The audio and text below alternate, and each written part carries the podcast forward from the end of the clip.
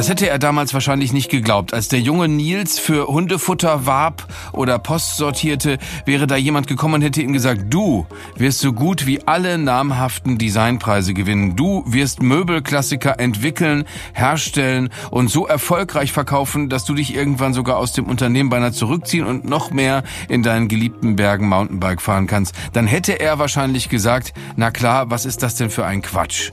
Aus Nils Holger Moormann ist aber eben der Nils Holger Moormann geworden. Die Zeit hat ihn 2015 den Paradieskauz der deutschen Möbelszene genannt, was auch daran liegen kann, dass er in einer der schönsten deutschen Gegenden überhaupt lebt und arbeitet, nämlich im Chiemgau.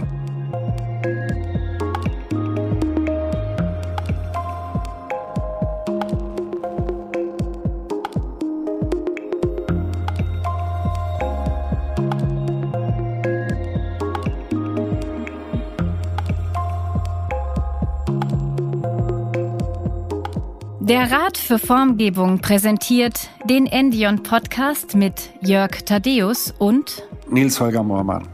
Im Design ist ein Quereinstieg möglich. Man muss nicht Schreiner sein. Man muss schon gar nicht sagen, wenn man 21 Jahre alt ist, was soll ich denn in meinem Leben anderes werden als Designer? Natürlich ist das genau der Pfad, den ich beschreiten muss. Man kann auch sagen, ich probiere alles Mögliche aus. Ich probiere mich als Tester von Hundefutter in Fußgängerzonen. Ich sortiere Post nach Übersee.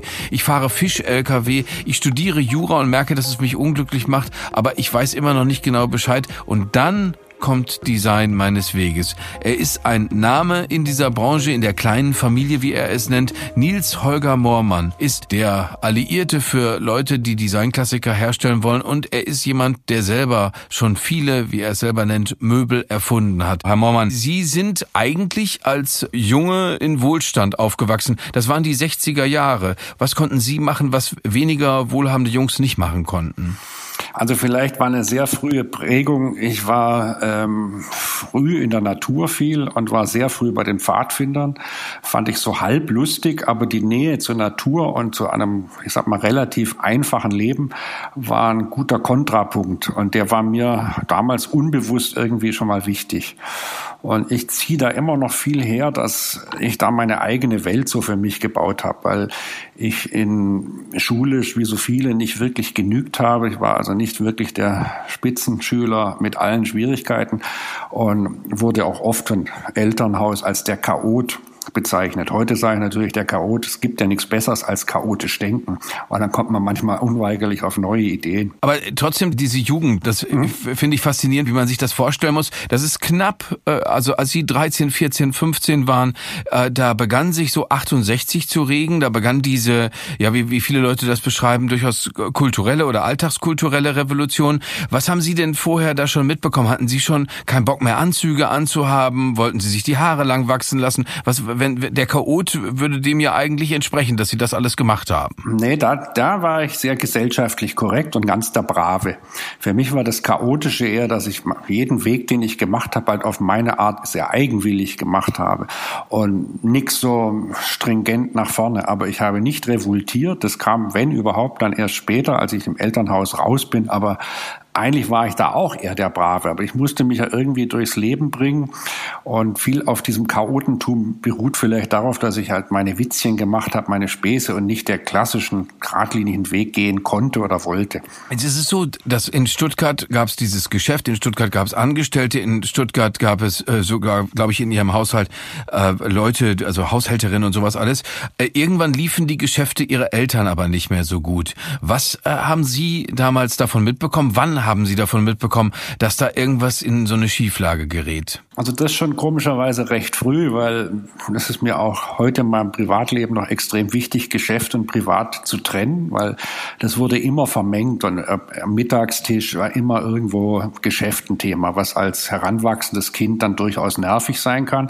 Aber es kam zunehmend so ein Unterton, dass irgendwas nicht stimmt. Das hat man als Kind nicht verstanden, aber irgendwie hat man gefühlt, da läuft was nicht so, wie es sonst läuft. Und das hat ein durchaus nochmal ein weiteres Unwohlsein verursacht verursacht.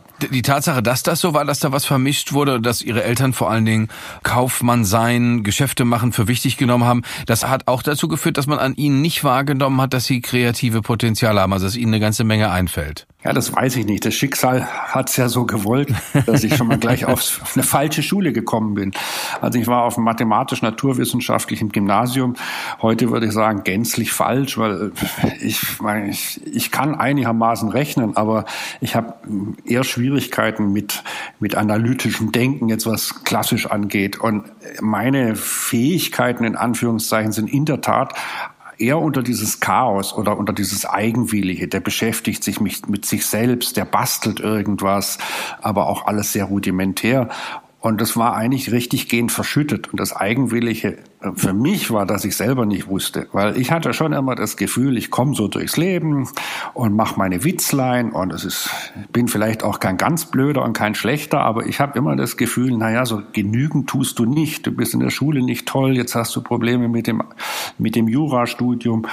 Und es war gar nicht mal so leicht auszuhalten, sich da immer wieder selbst zu motivieren. Und ganz überraschend für mich ja, dass ich dann mit hohem Alter, erst Ende 20, wirklich schlagartig äh, gemerkt habe, dass das Schönste in meinem Leben, auch bis heute, ist einfach Ästhetik, Kreativität. Das, äh, also das bewegt mich. Und wenn ich heute zurückdenke, habe ich das sehr wohl als Zwölfjähriger empfunden. Aber ich habe es nicht ausgedrückt oder ich habe es nicht für mich selbst nicht bemerkt, was ich ja schon sehr eigenwillig finde. Ich frage Sie da so ausdrücklich und ausführlich zu diesen Wendungen, Herr Moormann, weil äh, wenn jemand so erfolgreich ist wie Sie, dann tun Leute oft so, also wenn man jemanden als erfolgreich trifft und als langjährig schon erfolgreich, denkt man, das alles war total logisch, da hat sich eins ins andere gefügt und, und dann war die Sache klar. Und bei Ihnen war das ja gar nicht so. Allein die Tatsache, dass wir Sie heute in Aschau erreichen, allein das hat ja auch eine Geschichte, weil da sind Ihre Eltern hingezogen. Ihre Eltern mussten, glaube ich, den Laden Laden zumachen in Stuttgart mhm. und haben dann gesagt, so, jetzt ziehen wir merkwürdigerweise ganz an den südlichen Rand Deutschlands, eine ganz andere Ecke, Oberbayern, Kreis Rosenheim. Äh, und Sie selber als äh, damals eben schon später Teenager, Sie fanden das überhaupt nicht gut. Warum hat Ihnen das nicht gefallen? Weil ich meine, das, das, ist, eine, das ist eine Bilderbuchlandschaft. Ja, aber wenn Sie so später Teenager sind, dann sind Sie natürlich in Ihrem Freundeskreis verwurzelt und fanden das sehr, sehr bizarr und auch sehr romantisch, aber doch ist ja gar nichts los. Was soll man da machen? Die Freunde weit weg. Und komischerweise gab es aber da auch wie oft in meinem Leben so einen kleinen Einschlag. Ich bin irgendwann mal mit Mutters Hund, die war sehr fauler Hund, auf eine Alm gelaufen. Und die war erstaunlich nah, also keine Riesentour, eine Stunde.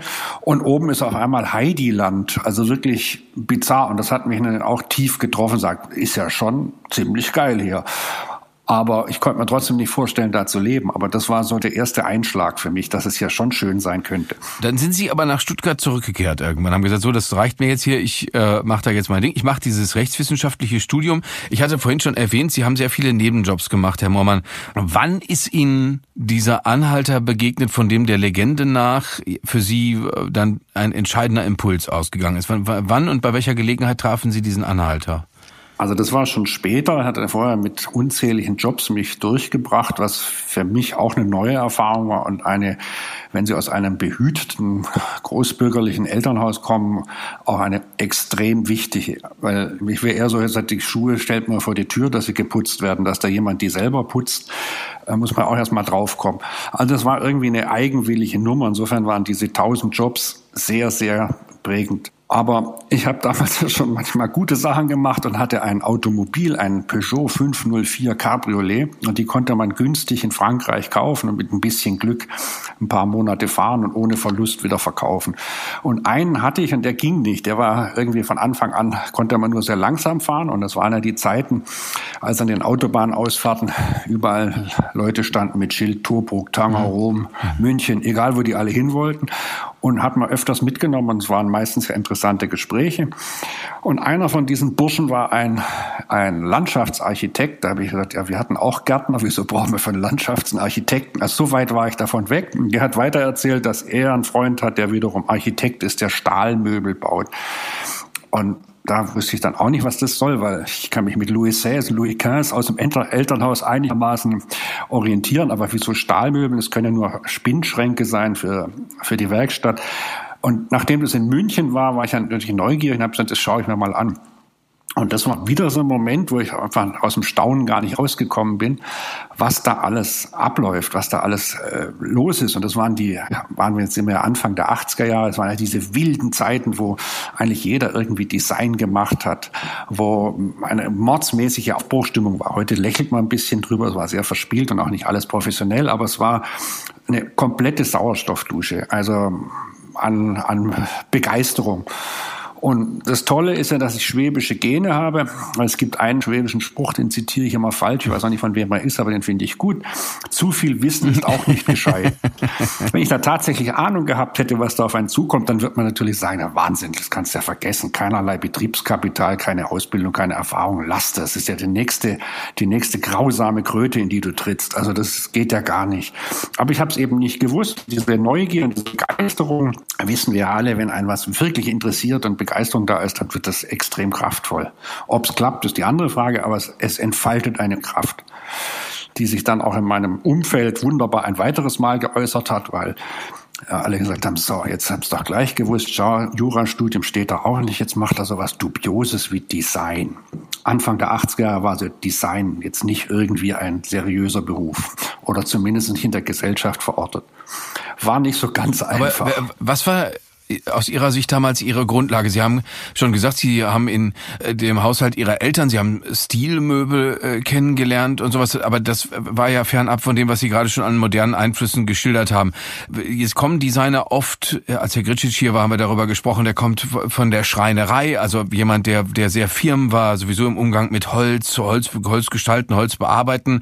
Dann andere Leute, die einen theoretischeren Weg gehen. Aber was waren, was waren Ihre Grundlagen? Warum haben Sie geglaubt, ja, ich ich habe äh, Rüstzeug, ich bringe etwas mit, was ich im Design gebrauchen kann? Also ich habe das nicht geglaubt. Ich habe äh, einfach nur gestaunt und habe das als als was hoch für mich Faszinierendes entdeckt und konnte irgendwie, nachdem ich den Nagel gefunden habe, wo ich das Jurastudium hinhängen konnte, konnte ich nicht zurück und habe einfach mal gemacht. Und es hat natürlich dementsprechend naiv und, und auch äh, vielleicht banal angefangen, weil es, da, da lief ja auch nichts. Sie müssen sich nicht vorstellen, dass ich eine Firma gegründet habe, sondern ich bin weiterhin Fisch-LKWs gefahren oder habe meine Hundefutterbefragung gemacht oder was man halt alles an Jobs hat. Aber es war ja nichts da. Aber ich bin in diese Welt eingetreten getaucht und die war unglaublich faszinierend.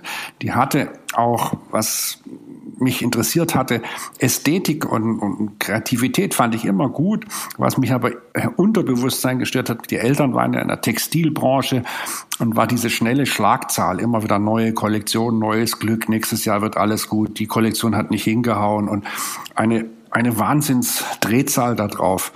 Und damals haben wir die ersten dann, die, die Einzelhändler hatten noch sehr viel Zeit. Die waren auch nicht, die waren schon auch unter kaufmännischem Druck, aber die haben sich durchaus Zeit genommen und haben lange, fast schon philosophische Gespräche mit jungen Leuten geführt, denen sie ein Leuchten für Design in den Augen entdeckt haben. Und die haben mir dann erzählt, dass es Möbel aus den 20er Jahren gibt, die immer noch verkauft werden. Er sagt, was soll das denn? Tun die da Antiquitäten verkaufen? Und das hat mich dann auch wieder so fasziniert, dass diese, dieser Tiefgang im, im Produktdesign, dass der eigentlich, ja, so über viele Jahrzehnte lang trägt. Und das fand ich grandios. Und dann habe ich weiter die Welt angestaunt und habe es mir selber, weil ich ja jetzt nicht von Design eine Ahnung habe, es kam konnte man auch nicht kriegen. Habe es mir vielleicht relativ einfach gemacht und habe gesagt, wenn ich irgendwie ein Möbel gut finde, dann muss es zumindest einen funktionalen, praktischen Mehrwert haben. Im besten Sinne finde ich immer eine Art Möbelerfindung. Also es ist für Sie praktisch, für Sie als Nutzer, oder es ist praktisch in der Herstellung, wenn man äh, verschnittfrei arbeiten kann, oder, oder. Und das war die erste Klammer. Und die zweite Klammer war für mich immer, vielleicht auch wenn man Autodidakt ist, die Sachen nicht zu stylen oder zu schminken, sondern sie wirklich so runter zu reduzieren, bis eigentlich nur noch die, die klassische Form und die klassische Funktion da ist. Und da hat mir das, glaube ich, geholfen, dass ich schon als Kind irgendwie gerne Sachen ausgiebig angeschaut habe, ist mir dann immer wieder bewusster geworden, dass für mich eine Oberfläche von einem Tisch nicht eine Oberfläche ist, sondern ich, ich fühle die, ich rieche die. Das habe ich immer schon gehabt. Ohne es zu wissen und ohne damit auch was anfangen zu können.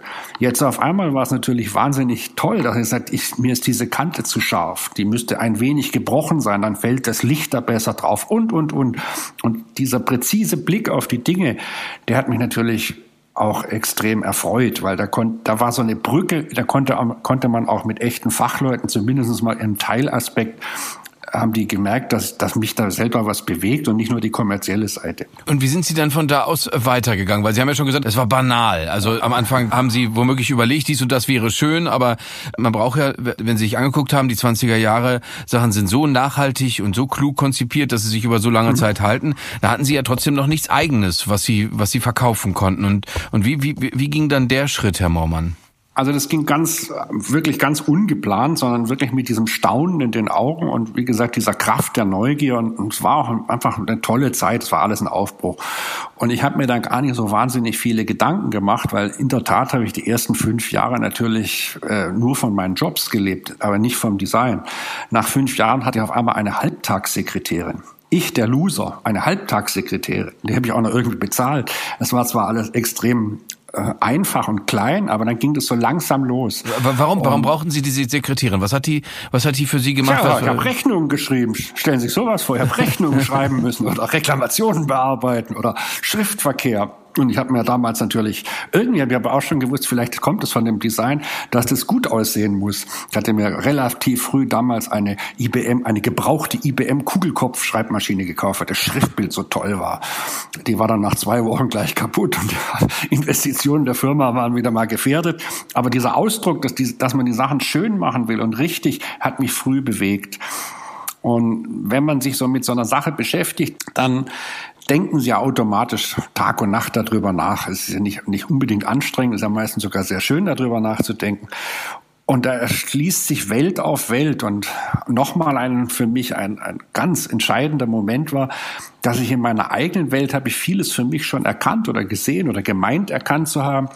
Ich, für mich war das alles selbstverständlich, aber eben nicht selbstverständlich, dass jemand anderes es nicht unbedingt sieht, dass es da einen Mittler braucht. Und ich habe oftmals den Leuten das gar nicht erklärt. Die haben nur gesagt, der, der spinnt, der, der ist so beseelt von dem, den, den schmeißen wir nicht raus. Aber verstanden haben sie es nicht. Und dann habe ich angefangen, die Produktvermittlung, wie, wie bringe ich jetzt meine Sachen den Handelspartnern, sprich den Möbelgeschäften näher. Dann habe ich eine alte Leidenschaft wieder ausgegraben und habe Schwarz-Weiß-Fotografien gemacht von den Produkten und habe wie so eine Art Fotoalben zusammengestellt. Die waren dann auf einer gedruckten Unterlage, wo die Maße dran standen und ein kurzer Beschrieb vom, vom Produkt und was für ein Material. Heute auch wirklich heute super zum Schmunzeln, aber es war einfach anders und die Leute haben gemerkt oder meine Kunden haben gemerkt, dass ich das alles extrem ernst meine und die haben sich irgendwie, glaube ich, auch gefreut, dass da jemand ist, der derartig durchgeknallt ist. Aber auch nicht, nicht arrogant oder nicht überheblich. Aber Sie haben doch später auch vom ADC, also vom Art Directors Club, den goldenen Nagel bekommen, eben genau für ein Prospekt. Da, wie gesagt, da waren Sie schon etabliert. Da war schon klar, Mormann steht für ganz spezielles, äh, für sehr zukunftsweisendes, nachhaltiges Design. Aber das heißt, die Produkte in einer Art und Weise äh, aufzubereiten, dass das für sich genommen schon spektakulär ist, das haben Sie nie aufgehört. Auch wenn Sie jetzt sagen, das war damals damals ein bisschen drollig. Ja, so hat's halt angefangen und dann kommt eins zum anderen und sagt, braucht dieses Produkt hoffentlich keine Bedienungsanleitung, es ist doch bitte selbst erklärt, aber wenn es es doch braucht, wie mache ich die, dass die dieselbe Qualität hat wie das Produkt. Und dann fangen sie an, ist, macht man das auf dem Papier? Ist es egal, ist es Papier weiß oder ist es cremefarben? Ist es ein Ökopapier? Und die gucken in jedes Detail rein. Und das ist wahrscheinlich das Wunderbare an diesem Beruf, dass Sie können da keine Details weglassen. Wenn Sie wirklich was machen wollen, was sehr ehrlich und sehr einfach ist, dann muss halt alles hinterfragt sein. Und die Summe dieser vielen Details, die geben ein derartig starkes Bild, was so präzise ist wie ein ganz klein gerastertes Mikroskop. Und das hat mich total fasziniert. Und das hat mich auch mein Leben lang getrieben, dass ich, ich habe ja diese Kataloge oder sowas nicht selber gemacht, sondern mit Partnern. Aber ich war für die stets ein extrem anstrengender Partner, ein extrem fordernder, aber eher in dem kreativen Bereich. Er sagt, guck mal, hier ist ein Punkt am Schluss dieses Satzes. Muss der da so nah dran sitzen? Ich habe keine Ahnung, aber irgendwie stört mich dieser Punkt oder was ist mit diesem Punkt nicht? Und dann sagt er, ja, du hast recht, der Punkt stimmt wegen der Spationierung nicht oder wegen irgendwas. Und das ist dieses, dieses halbwissende Gefühl oder dieses Halbwissen, was aber mit dem alles zu hinterfragen, alles sich genau anzuschauen zu tun hat und was mir einfach wahnsinnig Freude macht, auch wenn es extrem anstrengend ist. Das wollte ich gerade sagen, wenn Sie jetzt, nehmen wir an, Sie sitzen jetzt äh, oder Sie haben zusammengesessen mit Leuten, das wird ja bis heute äh, nach wie vor so passieren, und dann geht es darum, sich was auszudenken, dann sind Sie schon sehr weit. Und dann fällt Ihnen irgendeine Kleinigkeit, ein Detail, von dem Sie gerade besprochen haben, sowas fällt Ihnen auf. Gibt es da bei Ihnen, Herr Mormann, auch den Impuls zu sagen, ach komm, da werde ich jetzt nichts zu sagen, weil, weil das nervt jetzt alle nur, das wird nur anstrengend. Also gibt's, spüren Sie den auch oder ist das bei Ihnen so, dass Sie sagen, nein, wenn ich da nicht immer konsequent gewesen wäre, wäre ich nicht so erfolgreich? Absolut. Also ich glaube nicht, dass man das machen sollte. Wenn, wenn Ihnen irgendwo was auffällt, was nicht ganz in Ordnung ist, dann fangen Sie an, selber unzufrieden zu werden. Und wenn Sie sowas mit so einer großen Leidenschaft machen, dann verbietet sich das. Dann, dann haben sie wirklich ein, ein, Loch im Reifen. Das haut nicht hin. Also insofern muss man da anhalten und hinterfragen und mit dem armen Betroffenen auf der Gegenseite kommunizieren und sagen, verstehst du das? Und sagt, der guckt da an, das ist Quatsch. Oder er kann das mit einem sauberen Argument einfach aushebeln und sagen, ja, das stimmt, das kann man so auch machen, dann kann man wieder nachdenken und sagen, doch, das kann man auch so akzeptieren. Aber wenn man irgendwas sieht, was nicht 100 Prozent funktioniert, dann darf man es nicht machen. Also ich, ich denke, das geht nicht. Und uns sind da im späteren auch schlimme Sachen passiert, also die dann teilweise auch wirklich teuer waren oder, oder direkt betriebsgefährdend. Was können Sie dafür also, mal ein Beispiel nennen, Herr Mohrmann? Ein Beispiel habe ich irgendwie fürs Regal wollten wir immer Bibliotheksleiter und dann haben wir ohne technisches Wissen, das müssen sich das alles ja, am Anfang der Firma ist ja alles, müssen sich alles aneignen, haben wir sehr mühsam äh, eine Leiter entwickelt, die auf so einem Rollensystem wie so gute Bibliotheksleitern, die kann man so hin und her fahren an den, an den Wänden, an den Regalen entlang. Und das haben wir sehr sauber und das Design und die Technik und die Nullserie. Und irgendwann bin ich nachts aufgeschreckt und sagte, das stimmt aber nicht. Unsere Regale, die Nutzer, die haben jetzt nicht dieses Repräsentationsregal, wo man mit so einer Leiter entlang fährt. Die wohnen auch mal in kleinen Wohnungen. Die haben die Regale auf der linken und auf der rechten Seite oder im ganzen Raum. Also muss da eine ganz andere Art von Leiter her, die man aushängen kann, schnell in die Hand nehmen und an der anderen Seite wieder einhängen und nicht so was Statisches. Und dann äh, war das eine sehr blöde Besprechung am nächsten Tag, weil ich gesagt habe, unsere Leiter ist leider nicht wirklich gut. Und dann haben die mich alle anguckt, ja, sind die Rollen falsch oder du warst, nein, das ist einfach falsch gedacht. Und das habe ich öfters leider oder jetzt im hohen Alter sein natürlich Gott sei Dank gemacht, dass ich gnadenlos durchgegriffen habe und gesagt, raus, ist egal, was es kostet. Schlechte Produkte sich dafür einzusetzen, lohnt sich nicht. Das kann man nicht machen. Vielleicht, um, um nochmal am Anfang das klarzukriegen, also als das mit der Halbtagssekretärin geschah, ich weiß nicht, ob das, ob das zeitgleich, ob das synchron lief, äh, Sie haben, äh, Herr Moormann, Möbel hergestellt wie die Schuhkippe des Schweizer Designers Hans-Peter Weimann oder das Metallregal, das von dem schon die Rede war, von Wolfgang Laubersheimer äh, und vor allen Dingen, und das, ich weiß nicht, ob man das in der Designbranche so wirklich sagt, dass man wie der Künstler, der Musiker seinen ersten großen Hit hat, wird von Ihnen immer, bei Ihnen immer in Ihrem Zusammenhang das Regal FNP des Designprofessors Axel Kufus genannt. Wie kam diese, diese Zusammenarbeit, diese Kollaboration zustande, dass diese Designer gesagt haben, ja, ich, ich mache mit dem Moormann, mache ich das, das ist gut? Also wie gesagt, das war eine kleinteilige Welt, keine unbedingt kommerzielle Welt. Das waren, wir reden über lächerliche Umsätze und aber über viel Hoffnung, viel Begeisterung und ja, eine große Hingabe für Design. Und irgendwie ist diese kleine Familie, die läuft sich schon über die, oder lief sich immer über die Wege, ist auch heute noch so. Man kennt sich, man verfolgt, was die anderen so machen, egal wie wichtig oder wie groß es ist. Und den Axel Kufut, den habe ich mal mit einer orangefarbenen Bauarbeiterhose vor einem Kundengeschäft in Düsseldorf getroffen. Und wir haben also gequatscht. Und irgendwie fanden wir das ganz interessant. Hatten Sie die Hose an oder er? Er, er war da richtig. Also fand ich damals ganz, ganz, also schon ganz scharfe Hose. und dann haben wir da irgendwie gequatscht und haben gesagt, na ja, ein tolles Regal und bla. Ich habe es auch gar nicht so schnell erkannt was da alles drin ist. Also manchmal muss man auch mal dreimal hingucken. Und dann ist es, gute Dinge werden ja immer besser, je öfter man sich damit beschäftigt. Und man entdeckt dauernd eine neue eine neue Facette. Und das hat mich fasziniert. Und dann habe ich mich dem Thema hingegeben. Und ich glaube, als Produzent ist es extrem, da war ich ja schon Kleinstproduzent, ist es extrem wichtig, mit welcher Leidenschaft und welcher Präzision und auch welcher Konsequenz man das macht.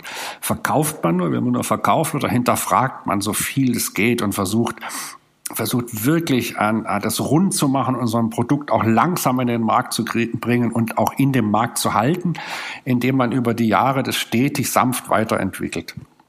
Und da ist, ist einfach, das war für den, für den, mit dem Regal war das, glaube ich, essentiell, weil das wäre sonst wahrscheinlich weggerutscht. Aber wir haben halt über Jahre da gepflegt, hinterfragt und ich habe es ja auch geliebt als Buchnah, sehr klar. Ihre, Ihre vielen, vielen Bücher zu Hause in Ihrer Bibliothek, die stehen auch in diesem FNP-Regal. Aber wenn wir uns jetzt als Laien einfach überlegen, was, äh, wenn Sie sagen, das wird immer besser, je mehr man es sich anguckt, was kann daran besser werden? Also die, die Tatsache, dass man nicht sieht, dass da irgendwelche Schrauben vorgucken oder, oder sowas, was ist das, was immer besser wird?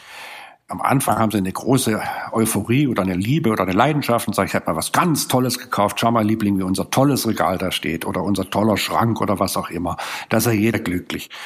Äh, toll ist es aber, wenn sie nach fünf Jahren, na, geiler Schrank, war damals eine gute Investition. Schau mal, der sieht immer noch gut aus. So eine, eigentlich so eine Bestätigung, dass man nicht falsch gekauft hat.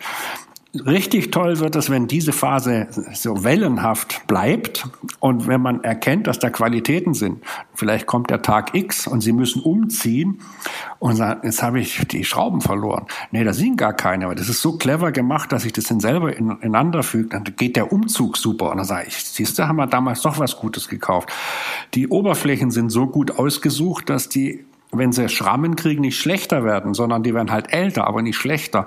Und diese ganze Summe an Details, wenn die stimmt, dann, dann kann man eine ganz lange Reise machen. Und dann finde ich natürlich auch Design at its best, weil dafür sollte Design gesehen werden, dass es dass es einfach lange funktioniert. Das war auch, was mich meinen Eltern extrem gestört hat, diese Schnelllebigkeit in der Modebranche, dauernd neu, neu, neu, neu. Ich finde es natürlich tausendmal besser, sich einmal richtig Gedanken zu machen und dann äh, aus ökologischer und ökonomischer Sicht ein Produkt langen Zyklus zu geben, dass es lange bei einem Hersteller läuft, weil dann verdient er was, wenn es lang läuft, weil die Stückzahlen automatisch über die Jahre existieren in der Regel und der Endkunde, der es kauft oder der Nutzer hat eine hohe Garantie, was komplett ausgereift ist, was hunderttausendfach hinterfragt ist und wie man auch vielleicht sagt, dann bewährt ist zu kaufen. Er sagt, schau mal, da haben die auch dran gedacht, wenn die Böden schief sind, dann kriegen wir dann ein, Help-Kit oder da gibt's verschiedene Sachen, Sachen, um das zu machen. Und das, sind, das hat auch wieder mit dieser Konsequenz zu tun. Aber jetzt äh, denken wir an, an Sachen, die es äh, ein, eins gibt es seit 2007 äh, ein Möbel, äh, wo man sagen muss, na ja, das ist nicht, das ist eigentlich nicht so gedacht, dass man da nach 20 Jahren immer noch sagt, toll, dass ich das habe, sondern das ist erstmal, das löst erstmal so einen Impuls aus, das möchte ich unbedingt haben. Und zwar rede ich im Moment von ihrem Bücherstuhl, dem Bookinisten. Ja, äh, man, ich habe das gesehen, ich war sofort gemein. begeistert davon, weil ich dachte, Wahnsinn, ich muss so viele äh, um Interviews vorzubereiten, so viele Bücher lesen und da ist dann in der Seite eine Ablage, da könnte ich die Stifte reinmachen, dann kann ich, ich glaube, bis zu 80 Bücher unterbringen ja. in, in, diesem, in diesem Sessel selber, der auch noch funktioniert wie eine Schubkarre, das heißt, ich kann den verschieben. Das ist toll, aber ich würde jetzt sofort sagen, ich habe schon im Internet geguckt, da habe ich Angebote für 2700 Euro gefunden, dachte ich mir, bumm, äh, kaufe ich mir. Ich würde aber keine hohe Wette darauf abgeben, dass ich das in fünf Jahren immer noch genauso toll finde. Also das ist eigentlich fast schon gemein oder tragisch, weil dieser Sessel hat eine ganz andere Geschichte. Ich wohne in einem sehr alten Haus und hat keine richtige Heizung, hat ein Kaminfeuer. Und wie wir vorher gesagt haben, ich lese leidenschaftlich.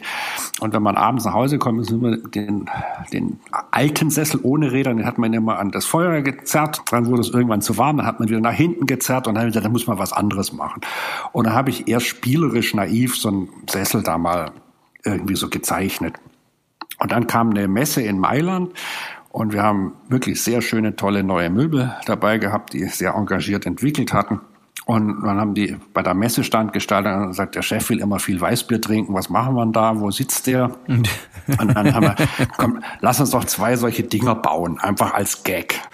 Und die waren weder kalkuliert noch äh, als Produktion vorgesehen. Die waren eigentlich Standausrüstung, dass man irgendwie ein bisschen ein, ein, was Witziges macht. Und nach dem ersten halben Tag habe ich den damaligen Geschäftsführer wild rechnen sehen, sagt Fritz, was machst du da eigentlich? Sagt, er muss mal kalkulieren. Weil von Anfang an haben die Leute diesen Sessel gekauft. Nicht unsere wichtigen, tollen Möbel, sondern diesen Sessel. Hm. Ich könnte jetzt da extrem stolz sein. Aber das darf ich ja fast auf dem Sender nicht machen. Ich finde den saumäßig lustig. Aber lustig alleine reicht vielleicht nicht. Ich finde, es gibt ernsthaftere Seiten. Und ich finde es fast schon schade, dass ich derartig auf diesen Sessel reduziert werde. Aber so ein Schicksal gibt's und dann freue ich mich, wenigstens weiß jemand, irgendwann da hat einer mal Blödsinn gemacht. Und wir haben sie immerhin noch mal motorisiert, wie Sie vielleicht mitgekriegt haben, und haben die Hölle von Aschau ein hartes Rennen gefahren mit ganz vielen Designern und haben äh, da also Moped-Motoren eingebaut. Es war super. Aber jetzt habe ich nachgeguckt auf Ihrer Internetseite. Die ist natürlich genauso, wie Sie es beschreiben, Herr Moormann. Die ist ganz klar, die ist ganz deutlich. Da gibt es überhaupt keinen, also keinen Quatsch. In einem anderen Zusammenhang ist bei Ihnen schon mal von No Nonsense die Rede gewesen, also von Sachen, die Sie machen. Und da bin ich zum Beispiel gestoßen auf die Truhe, auf die Aufbewahrungstruhe Trude. Mhm. Und das ist so niedlich beschrieben. Da ist so eine Kordel davor. Da habe ich mich gefragt, ist das eigentlich naja, ist der Herr Moormann, wenn er solche Sachen gestaltet und in sein Sortiment aufnimmt, ist da auch immer eine Spur Ironie drin, so als würden Sie sagen, Leute, es ist am Ende, sind am Ende nur Möbel, es ist am Ende nur Design. Ist, ist das so? Weil, weil, weil auch die Beschreibung ist so liebenswürdig, aber wie gesagt, ganz, ganz stark augenzwinkernd. Unbedingt, weil wie in jedem Beruf müssen Sie auch im Beruf des Designers oder Herstellers pausenlos Höchstleistung machen. Und das strengt an, das macht nicht immer gute Laune und da ist es absolut wichtig, mal Ironie, Spaß reinzuhämmern und Leute zum Lachen zu bringen oder zum Grinsen oder zum Anhalten und nachdenken, meint der das wirklich ernst? Und das finde ich auch schon gut, weil dann, dann gehen wir eine Interaktion und hinterfragen es. Insofern hat mir Humor immer unglaublich geholfen und es ist, das gehört für mich unbedingt dazu, dass die, dass die Dinge auch manchmal zum Schmunzeln, es kann nicht immer alles hundertprozentig ernst sein. Das muss auch spielerisch sein. Und ich glaube, Design äh, muss zulassen und es muss in meinen Augen auch spielerisch sein, weil wenn ich jetzt, im Moment haben wir so eine Phase gerade, wir sind so alle so unglaublich, wir berechnen alles, wir meinen, wie, wie kann ich das herstellen, wie viel kostet es, ich kann berechnen, welchen Markt ich da kriegen könnte und es sitzen zehn Leute am Tisch und jeder hat eine sehr profunde und auch eine sicherlich richtige Meinung, aber richtig tolle Produkte, die passieren deswegen, weil irgendeiner sagt, wisst ihr was, wir machen es trotzdem. Und da ist oft das Spielerisch und oftmals das, dass man es eh nicht einschätzen kann. Und das finde ich nach 40 Jahren Möbelei für mich immer noch richtig interessant, wenn Sie mich fragen. Ich habe wirklich Ahnung von Möbeln, das behaupte ich jetzt mal. Aber ich kann Ihnen nicht sagen, ob was funktioniert oder nicht. Mhm. Das macht am Ende immer der, der Endnutzer. Wenn Sie den Sessel toll finden, dann kaufen Sie ihn, egal ob der jetzt gut ist oder nicht von meiner Stelle aus. Und das fand ich immer auch eine sehr schöne Demutsübung, dass wir Hersteller und Designer eben auch nur, wir können nur Angebote machen. Das finde ich auch echt gut so. Ja, wobei es gibt schon Dinge, wenn ich jetzt mich selbst als Verbraucher überlege, und ich glaube, das gilt für mich wie für andere Leute, die Möbel kaufen, wenn man ein gewisses, eine gewisse Lebenserfahrung hat, guckt man da schon drauf und denkt sich, okay, wenn ich das jetzt, wenn ich das jetzt kaufe und bestelle, äh, sitze ich dann in so einem Stapel von unübersehbaren Schrauben, die alle eine Größe haben, die ich mit bloßem Auge, die zwar unterschiedliche Größen haben, aber die kann ich nur mit bloßem Auge erkennen. Also das ist bei Ihnen schon ein wichtiges Versprechen, dass ich ohne das alles auskomme. Auf jeden Fall. Ein Phänomen unserer Zeit ist natürlich, dass wir mobiler sind, wir ziehen um. Und das kann ich nicht nur mit Rädern oder Rollen lösen, sondern die Möbel müssen das können. Die müssen modular sein, die müssen leicht zerlegbar sein. Sie sollten nicht irgendwelche Beschläge beschädigen, nach dreimal auseinandergebaut, viermal kaputt. Das fände ich eigentlich schlimm. Und ich finde auch, dass sie kein, Ver also mein Traumkunde wären sie nicht, wenn sie ein Verbraucher wären. Mein Traumkunde ist derjenige, der uns Löcher in den Bauch fragt und irgendwann sagt, der Moormann wird sich das schon überlegt haben. Das ist sauteuer, das Ding, aber echt geil. Das kaufen wir jetzt mal. Und dann darf aber auch nichts falsch sein. Dann müssen sie das den Tisch beim Zusammenbauen, beim Umdrehen sagen, schau mal, sogar hier ist das Detail ist sauberst gelöst und und und. Das ist das gibt nachher dann auch wieder das Vertrauen, dass sie sagen, ich kaufe da was Besonderes und ich habe auch ein echtes Vertrauen, dass das ein gutes Teil ist und ich leiste mir das. Und dann sind sie kein Verbraucher mehr, sondern dann sind sie Nutzer oder Partner und haben das ganz oft hinterfragt. Und dann sind wir eigentlich wieder da, wo es mir auch richtig Spaß macht wir sind wieder auch bei einer gewissen spielerischen Vernunft. Das werden sie nicht wegschmeißen, so ein Ding, sondern da werden sie jahrelang die Geschichte erzählen, wann sie das mal gekauft haben, wie lange sie gewartet haben, weil es viel zu teuer war. Aber letztendlich ist es doch bei ihnen gelandet. Und es stimmt, es passt. Und dann bin ich auch als Hersteller total mit ihnen froh und glücklich, weil dann stimmt die Reise. Jetzt reden wir mal darüber, Herr Moormann, weil Sie das gerade auch als Stichwort erwähnen, Sie als Hersteller. Wir haben vorhin besprochen, Ihre Eltern haben gesagt, alles klar, hier das in Stuttgart, das wird nichts mehr. Wir gehen da ganz unten in den Kreis Rosenheim, also in, in den Sü äußersten Süden Deutschlands, in Aschau im Chiemgau. Da ist es schön, wie Sie vorhin gesagt haben, da ist es aber auch insofern abgeschieden, als dass da jetzt nicht die ganze Zeit wer weiß, was los ist.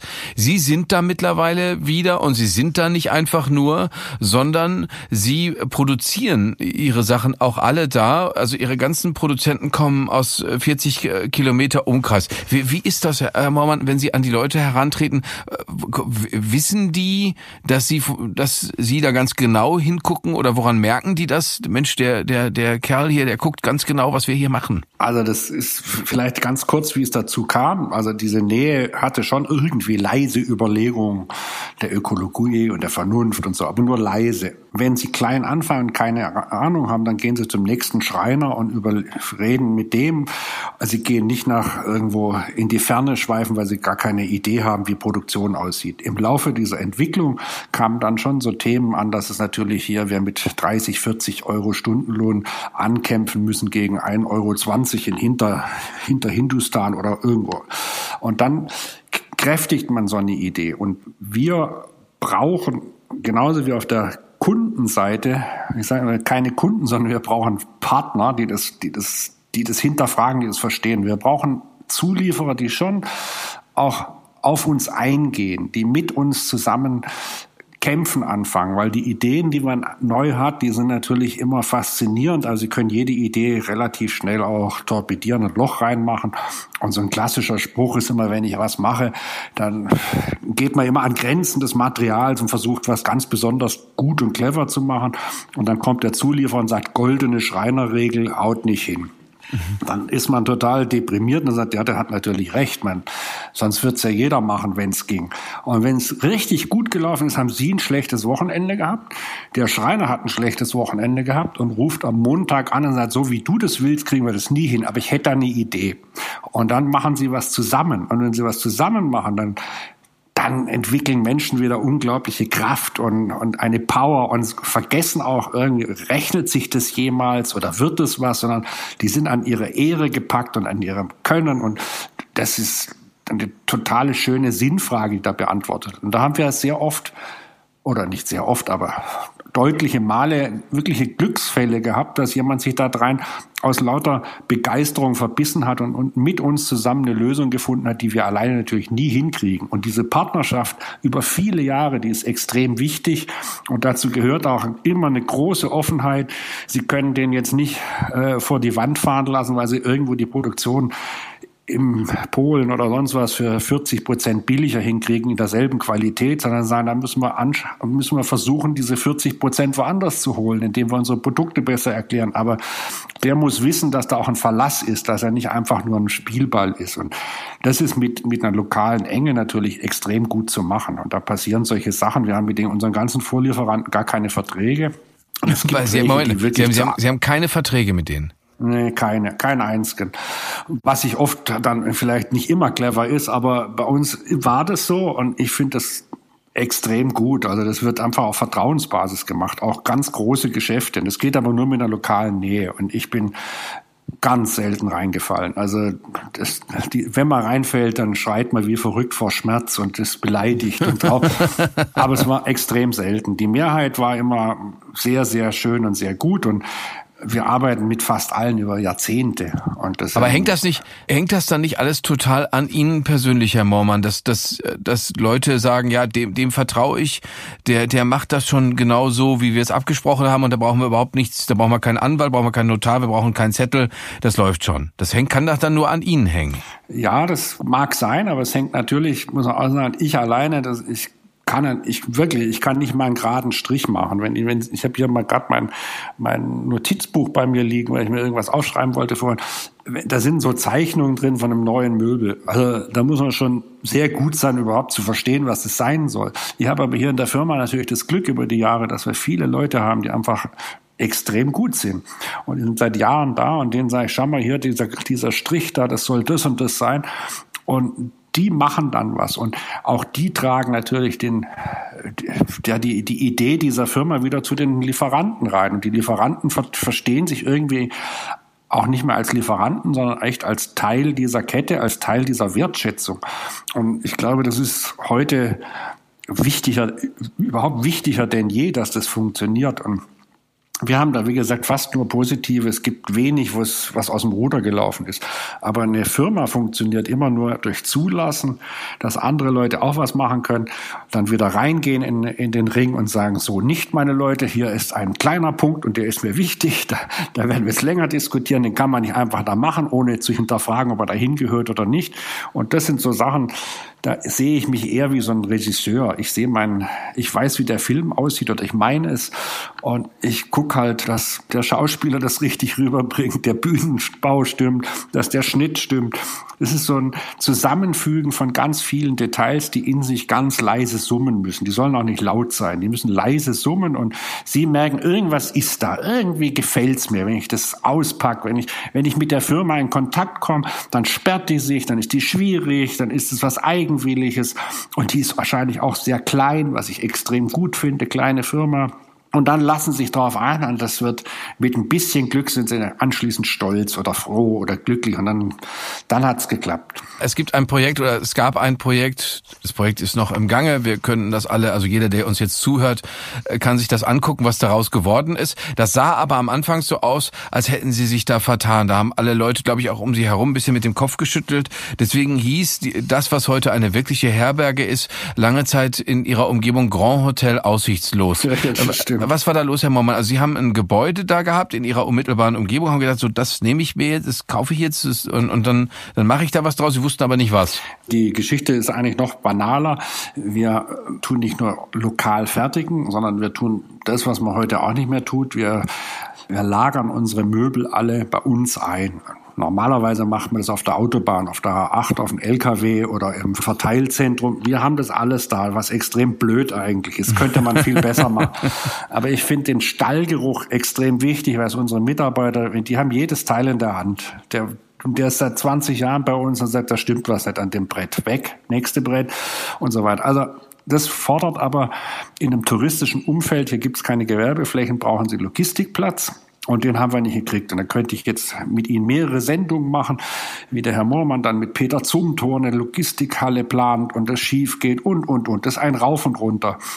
Und irgendwie hat das aber nie sein sollen, weil es ist immer im, im Geschäft geht's ja rauf und runter. Und immer wenn wir gerade wollten, kam immer irgendwas, was nicht lief. Und dann kam der Geschäftsführer auf mich zu und er sagt, unsere Blindleistung wird immer höher. Und dann sei was, was meinst du mit Blindleistung? Er sagt, ja, also wir haben jetzt fünf Lagerstätten und wir fahren immer mit dem Traktor intern rationale Logistik stand drauf. Also nicht international, sondern intern rational. Und aus diesem Grund haben wir dann natürlich stark hingeguckt, weil unmittelbar in der Nähe dieses große Grundstück frei war und da wollten wir eine Lagerhalle bauen äh, hat dann Gott sei Dank, weil ich ja Jura abgebrochen hatte, sonst hätte ich das auch durchgezogen, dann hätte man ja auch mal die Grundbücher durchgelesen und Grundbucheinträge, da war ein Bauverbot auf einem Teil der Fläche. Dann ist das alles in Scheitern gekommen und dann stand dieses Haus. Aber irgendwie Unternehmer sind halt Unternehmer. Mir hat das gedauert. Ich habe keinen echten Plan damit gehabt und habe dann erstmal angefangen, das Dach ein bisschen zu reparieren. Also ich habe gar keinen Plan für das Haus gehabt. Und irgendwann stand mir mal die, meine eigene Buchhaltung auf den Füßen und sagt, wir müssen da irgendwie was machen. Hat er was, welche Überweisung? Nein, wir haben schon so und so viel ausgegeben und wir müssen ja da Kapital beschaffen. Also wie, wir haben so und so viel ausgegeben. Also auch da wieder mal so ein bisschen dumm dreist, aber wenn die Firma gut rennt, kann man vieles machen. Und dann bin ich tatsächlich auch in eine echte Krise gefallen, weil ich irgendwie gedacht habe, jetzt bist du am Ende deiner Geschäftsreise angekommen oder ziemlich weit schon. Alles hat super geklappt und jetzt machst du es wie deine Eltern, machst noch mal ein paar echte Fehler am Schluss, dass, alle, dass alles vorbei ist. Es war, war schon sehr bedrohlich. Im Nachhinein war das dann, wie so oft in meinem Leben, natürlich eine Sache, die ja, die ist, die ist gut, weil heute würde ich sagen, perfekt, wer da in Bergen mal war, der versteht, was wir meinen, dass Design nicht nur oberflächlich gesehen wird, sondern dass es eine ganze Welt sein, die sich so in vielen Details erschließt. Und wenn man es nicht hätte, müsste man es erfinden. Also insofern alles gut gegangen. Aber es war ein harter Ritt. Also Sie haben da, das haben wir jetzt noch nicht genau erklärt, mhm. Sie haben aus diesem Haus Berge gemacht, also Berge, mhm. was sowohl beschreibt, was um sie herum los ist, nämlich wirklich hohe Berge und zum anderen ist es ein Teil des Wortes Herberge. Genau. Und auch dabei sind sie total Mormon-mäßig vorgegangen, haben gesagt, hier darf es auch wieder, hier soll es keinen Schnickschnack geben, hier stimmt jedes Detail. Aber äh, ja. es ist auch auf der anderen Seite keine, könnte man jetzt auch glauben, dass sie sagen, ja, wir machen mal hier so richtig Luxus, also äh, mit allem Pipapo. Sie haben es vorhin selber gesagt, wie Sie es aus Ihrer Kindheit kennen, die Schuhe stellt man raus, die putzt am jemand anders, das geht alles nicht. Nee, geht nicht. Aber das, was da ganz lustig war, wir hatten es ja vielleicht vorher, irgendwann sind wir auf die Idee gekommen, naja, wir haben in der Hauptsaison schon auch mal Gäste hier, die irgendwie Zulieferer oder Kunden, und die konnte man schlecht unterbringen. Dann machen wir da mal ein, zwei, drei Zimmer rein. Und dann sagt er, dann machen wir doch mehrere Zimmer, dann machen wir das so. Und dann gab es lustige, lustige, durchaus motivierende Gespräche, was man jetzt aus diesem Haus alles machen kann. Und dann hieß es Grand Hotel Aussichtslos. Fand ich grandios den Namen, weil irgendwie passt ja dieser Witz Witz zu uns. Aber der Witz wird bald ein Loch haben, wenn du das fünf Jahre hörst. Und ich bin großer Fan davon, wenn es ein Name oder ein kurzer Begriff ein Projekt ganz gut beschreibt. Und wie Sie selber gesagt haben, A, liegt dieses Haus wirklich unmittelbar an, an den Bergen. Also die Kampenwandbahn von 1956, die Talstation ist 100 Meter weg oder 80 Meter weg. Also passt es. Und meine ganz große Leidenschaft sind Berge. Also passt es auch. Aber das Geschenk, was ich gekriegt habe, war, ich bin vorher immer zu, wie mache ich das jetzt vom Stil her zwischen Art und Design Hotel und irgendwie so von allem etwas, aber durchaus unsicher. Und in dem Berge steckt der Herberge. Und das hat mir so geholfen, weil ich sagte, in der Herberge muss alles funktionieren, aber das ist egal, ob die Dusche 20 Quadratmeter hat oder 0,8, Hauptsache sie funktioniert. Und das hat sehr, sehr geholfen und dann haben wir auch wieder die Kraft gekriegt, nach vorne zu machen, weil man dann auch ein bisschen frecher werden konnte. Und dann haben wir auch Gott sei Dank nochmal ein Zitat gefunden, was ich auch gut finde, von einem Extrembergsteiger, der ist leider verschollen. Ähm, der gesagt, wer die Berge liebt, akzeptiert auch ihre Bedingungen.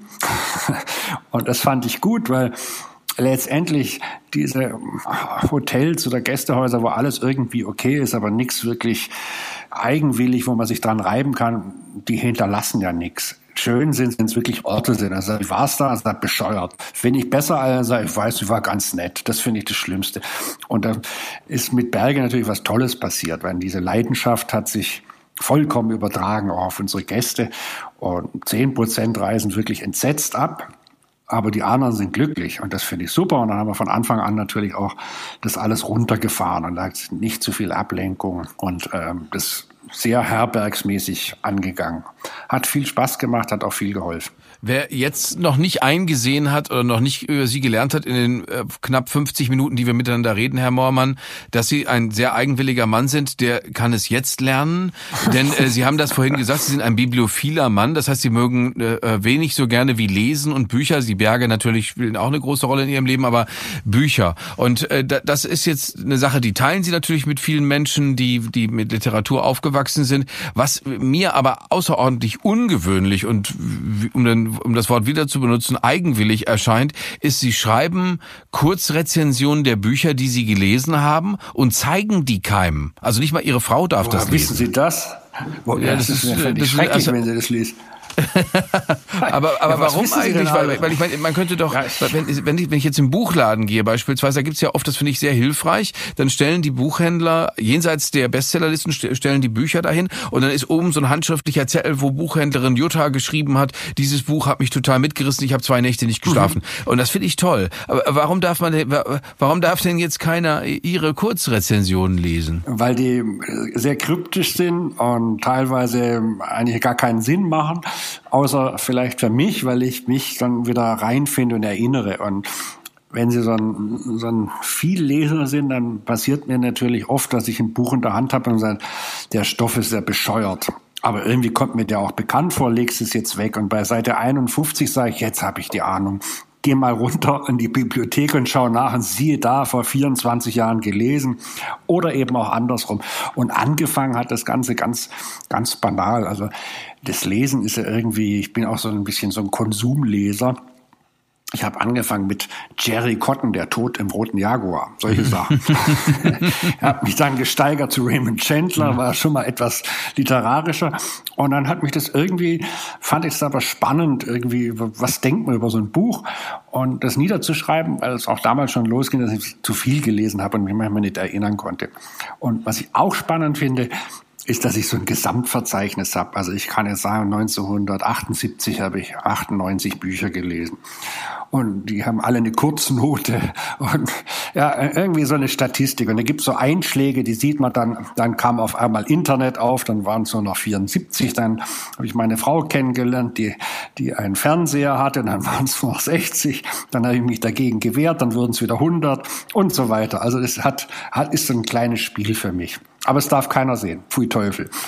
Zum Schluss, äh, Herr Mormann, ein Mitarbeiter, den Sie zitieren, hat äh, mal gesagt, soll mal gesagt haben, Design ist ein scheues Reh. Ja. Sie mögen diesen Satz. Warum? Warum halten Sie den für wahr? Ja, weil man Design letztendlich nicht, man kann dieses, diese Profession lernen, man kann ganz viele Fakten, ganz viele Hardfacts ähm, hinkriegen, aber letztendlich hat das wahnsinnig viel mit Gefühl, mit Stimmung, mit, auch wieder mit Leidenschaft, mit Neugier, was verfällt man. Das ist immer so ein, immer wieder ein Verlieben. Und das Verlieben gelingt nicht einfach in die schönste Frau, sondern am schönsten, wenn der Charakter richtig dazu passt und stimmt. Und das ist irgendwie eine, eine stetige Leidenschaft und die finde ich, die sollte man viel mehr pflegen, weil wir sind jetzt mal gerade in einer Welt, wo wir alles berechnen oder meinen berechnen zu können, wie wir es vorher gehabt haben. Und da entstehen schon auch spannende Sachen. Aber es fehlt eigentlich immer die persönliche Handschrift, die persönliche Zuneigung, auch mal die Unvernunft, auf jeden Fall auch das Zulassen. Und da bin ich dann doch schon ein Fan, dass man, das Zitat heißt, äh, Design ist ein scheues Reh, man muss es fangen, wenn man es sieht, dass man dann, dann dem Reh mal zumindest hinterherläuft und sagt, schau mal, war doch ganz hübsch. Und wie das ausgegangen ist, wie gesagt, wir haben mehrere Quellen angesprochen, wo man sich über das, was sie machen, was sie schon gemacht haben, informieren kann oder wo man sogar sagen kann, äh, ich möchte Herrn Mormann bei mir zu Hause haben, jedenfalls eins seiner Produkte. Das ist äh, problemlos möglich, Herr Mormann. Ich danke Ihnen vielmals, wünsche Ihnen alles Gute und bin gespannt, ob Sie nicht doch irgendwann mal Ihre Buchrezensionen äh, tatsächlich der Öffentlichkeit freigeben. Die Mormann-Archive, das wird ganz das wär toll. Ein echt, das wäre ein echter Knaller. Bei uns heißt die Irrenanstalt Gabersee, da wäre ich dann anschließend. Vielen Dank, Herr Moormann. Dankeschön für Ihre Zeit. War lustig. Ja, tschüss.